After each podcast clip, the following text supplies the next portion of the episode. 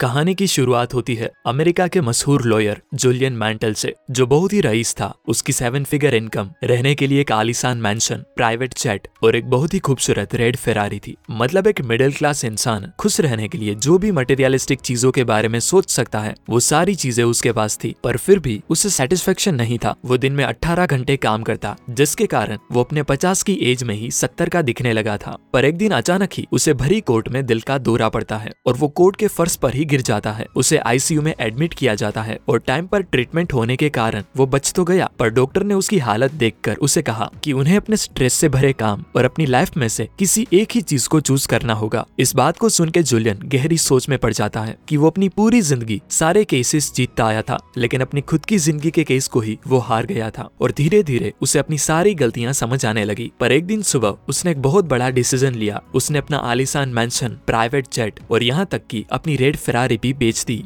और इन सब चीज़ों को बेचकर वो अपनी ज़िंदगी के मकसद को समझने के लिए बिना किसी को बताए हिमालय की ऊँची पहाड़ियों में बसे सिद्ध योगियों के गाँव शिवाना में रहने के लिए चला जाता है। शिवाना शहर के धूल, धुएँ और शोर से दूर एक सुकून की जगह होती है, जहाँ चारों तरफ़ बस हरियाली और शांति ही शांति है। वहाँ पे उसकी मुलाकात होती है योगी रमन से, जिसकी उम्र सौ साल से भी अधिक होने पर भी वो युवा दिख रहे थे। मानो वो कोई जादुई विद्या जानते हो। योगी रमन जुलियन से मिले और उसका डेडिकेशन देखकर उसे शिवाना सिस्टम के सात प्रिंसिपल सिखाने का वादा किया और ये सात प्रिंसिपल्स योगी रमन, जूलियन को एक कहानी के माध्यम से बताते हैं। योगी रमन, जूलियन को कहते हैं इमेजिन करो कि तुम समुन्दर के नज़दीक एक बहुत ही सुंदर बगीचे में बैठे हो, जो रंगीन फूलों और पेड़ों से भरा हुआ है। तभी तुम देखते हो कि वो बगीचे में एक लाइट हाउस भी है। अचानक से उस लाइट हाउस से एक भारी भरखम सुमो पहलवान बाहर निकलता है और उस सुमो पहलवान ने बस एक वायर से बंधी लाल लंगोट पहन रखी है। इधर उधर घूमते हुए उस सुमो पहलवान को एक घड़ी मिलती है, जो कि सालों पहले शायद कोई वहाँ भूल गया था।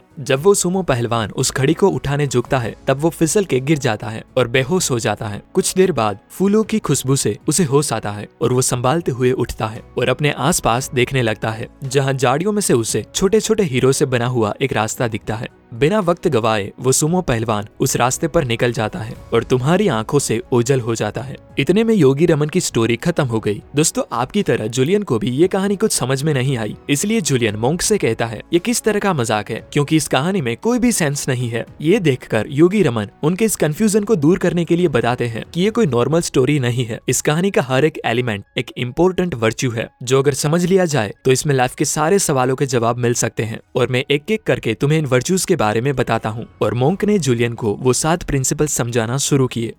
फ़र्स्ट द गार्डन कहानी में बताया गया गार्डन रिप्रेजेंट करता है तुम्हारे माइंड को। क्या होगा अगर इस साफ़ बगीचे में कोई गंदगी फैला दे, शोर मचा दे तो इस बगीचे की शांति भंग हो जाएगी, बगीचा गंदा हो जाएगा और किसी काम का नहीं रहेगा। ठीक इसी तरह, अगर तुम्हारा मन भी चिंताओं, बेकार के विचारों और बेमतलब की जानकारियों से भरा रहेगा तो तुम कभी भी खुश नहीं रह पाओगे। इसीलिए एक माले की तरह सोचो, जो हमेशा अपने बगीचे को साफ़ रखता है। उसमें क्या आएगा, क्या जाएगा, कैसे उसे साफ़ रखा जाए, इन सब चीज़ों का ध्यान एक माली रखता है। तुम्हें अपने दिमाग के दरवाजे के पास एक चौकीदार की तरह खड़ा रहना है और बेवजह की न्यूज़ गपसप और किसी भी तरह की बुरी चीज़ों को तुम्हारे मन में आने से रोकना है।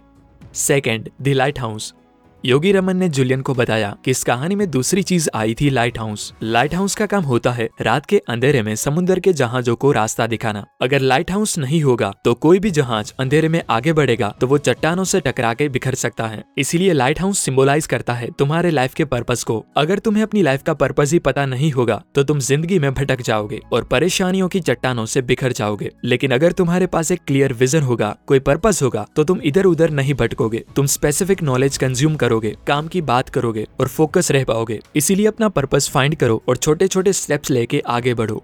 Third the sumo wrestler Julian इस कहानी में तुमने एक बड़ा सा सुमो पहलवान भी देखा था, जो जापानीज फिलोसॉफी काइजन को रिप्रेजेंट करता है, जिसका मतलब होता है कभी ना रुकने वाली इम्प्रूवमेंट या प्रोग्रेस किसी भी सुमो पहलवान को अपनी ह्यूज बॉडी को बिल्ड करने के लिए कंटिन्यूस स्पेसिफिक डाइट और प्रोसेस को फॉलो करना पड़ता है। ठीक उसी तरह तुम भी अपने आप को हर रोज बेहतर बनाओ और अपने आप को धीरे धीरे इम्प्रूव करते रहो। हर रोज छोटे छोटे कामों को ढंग से पूरा करने से तुम अपनी ज़िंदगी में बहुत बड़े रिज़ल्ट अचीव कर पाओगे, पर बहुत से लोग कहेंगे की उनके पास तो टाइम ही नहीं है कुछ सीखने का। तो योगी रमन कहते हैं कि इस तरह के बिज़ी लोग बिल्कुल वैसे है, जैसे कोई इंसान गाड़ी चलाने में इतना बिज़ी है कि उसके पास पेट्रोल भरवाने का भी टाइम नहीं। इसलिए शॉर्ट टर्म बेनिफिट्स के लिए ऐसे स्टूपिड डिसीज़न मत लो और टाइम निकाल के हर रोज अपने आप को मेंटली और फिजिकली इम्प्रूव करते रहो और बुक्स पढ़ते रहो। Fourth the red cable Yogi Raman आगे बताते हैं कि जुलियन, तुम्हें ये भी याद होगा कि वो सुमो पहलवान ने एक पतली सी लंगोट पहन रखी थी, जो उसकी कमर पे एक रस्सी से बंधी हुई थी। जुलियन, रस्सी के ये पतले पतले तार अकेले कमज़ोर होते हैं, मगर जब इन्हें साथ में जोड़ा जाता है तो ये बहुत ही मज़बूत हो जाते हैं। ठीक इसी तरह, तुम्हारा सेल्फ कंट्रोल भी उन छोटी छोटी चीज़ों से बनता है, जो तुम अपनी डेली लाइफ में करते हो, जैसे की सुबह जल्दी उठना नेचुरल फ़ूड खाना लिफ्ट की बजाय सीढ़ियों का यूज़ करना। शायद तुम्हें लगता होगा की इन छोटी छोटी चीज़ों से क्या फ़र्क पड़ेगा, पर असल में ये छोटी छोटी चीज़ें ही लाइफ में सबसे ज़्यादा मैटर करती है। तुम्हें तुरंत इन चीज़ों का असर नहीं दिखेगा, मगर लॉन्ग टर्म में ये छोटी छोटी चीज़ें ही तुम्हारी लाइफ में कई बड़े बदलाव लाएगी। तुम्हें समझना होगा कि डिसिप्लिन एक रस्सी की तरह होती है, जो करेज के छोटे छोटे धागों से बनती है।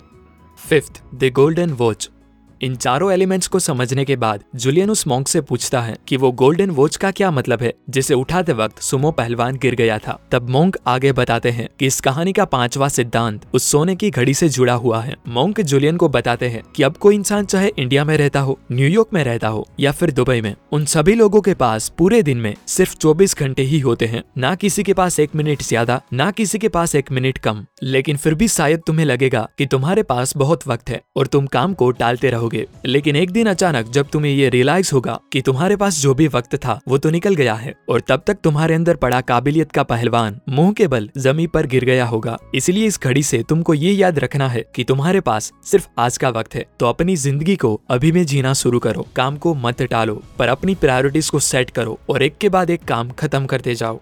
सिक्स द रोज वो मोंक आगे बताते हैं कि जुलियन, तुम्हें कहानी में याद होगा कि वो बेहोश पड़ा सोमो फूलों की खुशबू से होश में आता है और वो फूल काइंडनेस और सेल्फलेसनेस को रिप्रेजेंट करते हैं। चीन में एक बहुत ही मशहूर कहावत है कि जो लोग दूसरों को फूल देते हैं, अक्सर उस हाथों में फूलों की खुशबू रह जाती है। तुम चाहे कितना भी पैसा क्यों ना कमा लो, तुम्हें वो सेटिस्फेक्शन कभी नहीं मिल पाएगा, जो एक इंसान को दूसरे इंसान की मदद करने से मिलता है। तुम इंसानियत का एक हिस्सा हो और हम सब लोगों का ये एक फ़र्ज़ बनता है कि हम इंसानियत को आगे बढ़ाए। दूसरों को मदद करना करना एक ऐसी चीज़ है जो तुम्हें अंदर से खुश कर देगी। इसलिए तुम्हें भी जितनी हो सके उतनी दूसरों की मदद करनी चाहिए और वो भी बिना अपना कुछ फ़ायदा सोचे।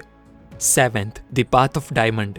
Yogi end में बताते हैं कि जुलियन, क्या तुम्हें याद है कि कहानी के अंत में जब सुमो पहलवान पूरी एनर्जी के साथ उठता है तो उसे छोटे छोटे हीरो से सजा एक रास्ता दिखाई देता है। ये हीरे और कुछ नहीं, बल्कि ज़िंदगी के वो छोटे छोटे पल है जो तुम्हें ढेर सारी खुशियाँ देते हैं। हो सकता है ये पल तुमने अपने बच्चे के साथ पार्क में बिताया एक दिन हो, या अपने पार्टनर के साथ बिताया हुआ क्वालिटी टाइम या कुछ और। ये पल कुछ भी हो सकते हैं, लेकिन इस बात को हमेशा याद रखो कि वो पल आपको भविष्य में तभी खुशियाँ दे सकते हैं, जब आपने उन यादों को आज में जिया होगा। कभी भी अचीवमेंट्स के लिए अपनी खुशियों का बलिदान ना दो। खुश रहना है तो आज ही रहना सीखो। आज जो भी चीज़ें तुम्हारे पास है, वो छोटी छोटी चीज़ों को चेरिस करो, क्योंकि वो छोटे छोटे पल ही तुम्हारी ज़िंदगी के सबसे महँगे डायमंड्स होते हैं, जिसको दुनिया की कोई भी दौलत कभी रिप्लेस नहीं कर सकती। इसीलिए अपने प्रेजेंट को जितना हो सके उतना खुशियों से जियो। और ऐसे ही मोंक ने जूलियन को शिवाना सिस्टम के सात प्रिंसिपल्स बताए, जिसे वो हज़ारों सालों से फॉलो करते आ रहे थे। और जूलियन भी इस कहानी के द्वारा सीखे गए इम्पोर्टेंट वर्च्यूज को अपनी लाइफ में इम्प्लीमेंट करके अपनी लाइफ को बहुत ही जॉय और हैप्पीनेस से जीता है। तो अब इस पूरे वीडियो में से आपने जो सीखा, उसकी स्क्रीनशॉट समरी बताऊँ तो फ़र्स्ट आपका माइंड एक गार्डन जैसा है, जो आप बोगे वही आप पाओगे। इसलिए नेगेटिव और आपकी लाइफ में ड्रामा क्रिएट करने वाले लोगों से दूर रहो, क्योंकि वो consumes your mind controls your life second जैसे रात के अंधेरे में लाइट हाउस के बिना समुद्र के जहाज़ चट्टानों से टकरा सकते हैं, उसी तरह आपकी लाइफ भी बिना मकसद के कहीं पर भी टकरा के बिखर सकती है। इसलिए आप भी अपनी लाइफ के पर्पज को फाइंड करो और उसी डायरेक्शन में आगे बढ़ते रहो। थर्ड सुमो पहलवान की तरह काइजन को फॉलो करो और कभी ना रुकने वाली इम्प्रूवमेंट और प्रोग्रेस को अपनी लाइफ का एक पार्ट बना लो। फोर्थ, जैसे एक रस्सी छोटे छोटे धागों से मज़बूत बनती है, वैसे ही आपकी छोटी छोटी आदतों से ही आपका कैरेक्टर बिल्ड होता है। इसीलिए अपना छोटे से छोटा काम भी ढंग से और पूरी शिद्दत से करो। फिफ्थ, याद रखो, आप कितने भी काबिल क्यों ना हो, अगर आप काम को टालते ही रहोगे तो एक दिन आपके अंदर पड़ा काबिलियत का पहलवान मुँह के बल ज़मीन पर गिर जाएगा। इसलिए समय की कद्र करो और आप जैसे लाइफ जीना चाहते हो और जो काम करना चाहते हो, वो आज से ही स्टार्ट कर दो। सिक्स उस फूलों की तरह आप भी इंसानियत का एक हिस्सा हो तो इस एक दूसरे को हेल्प करते रहने की चेन को बरकरार रखो।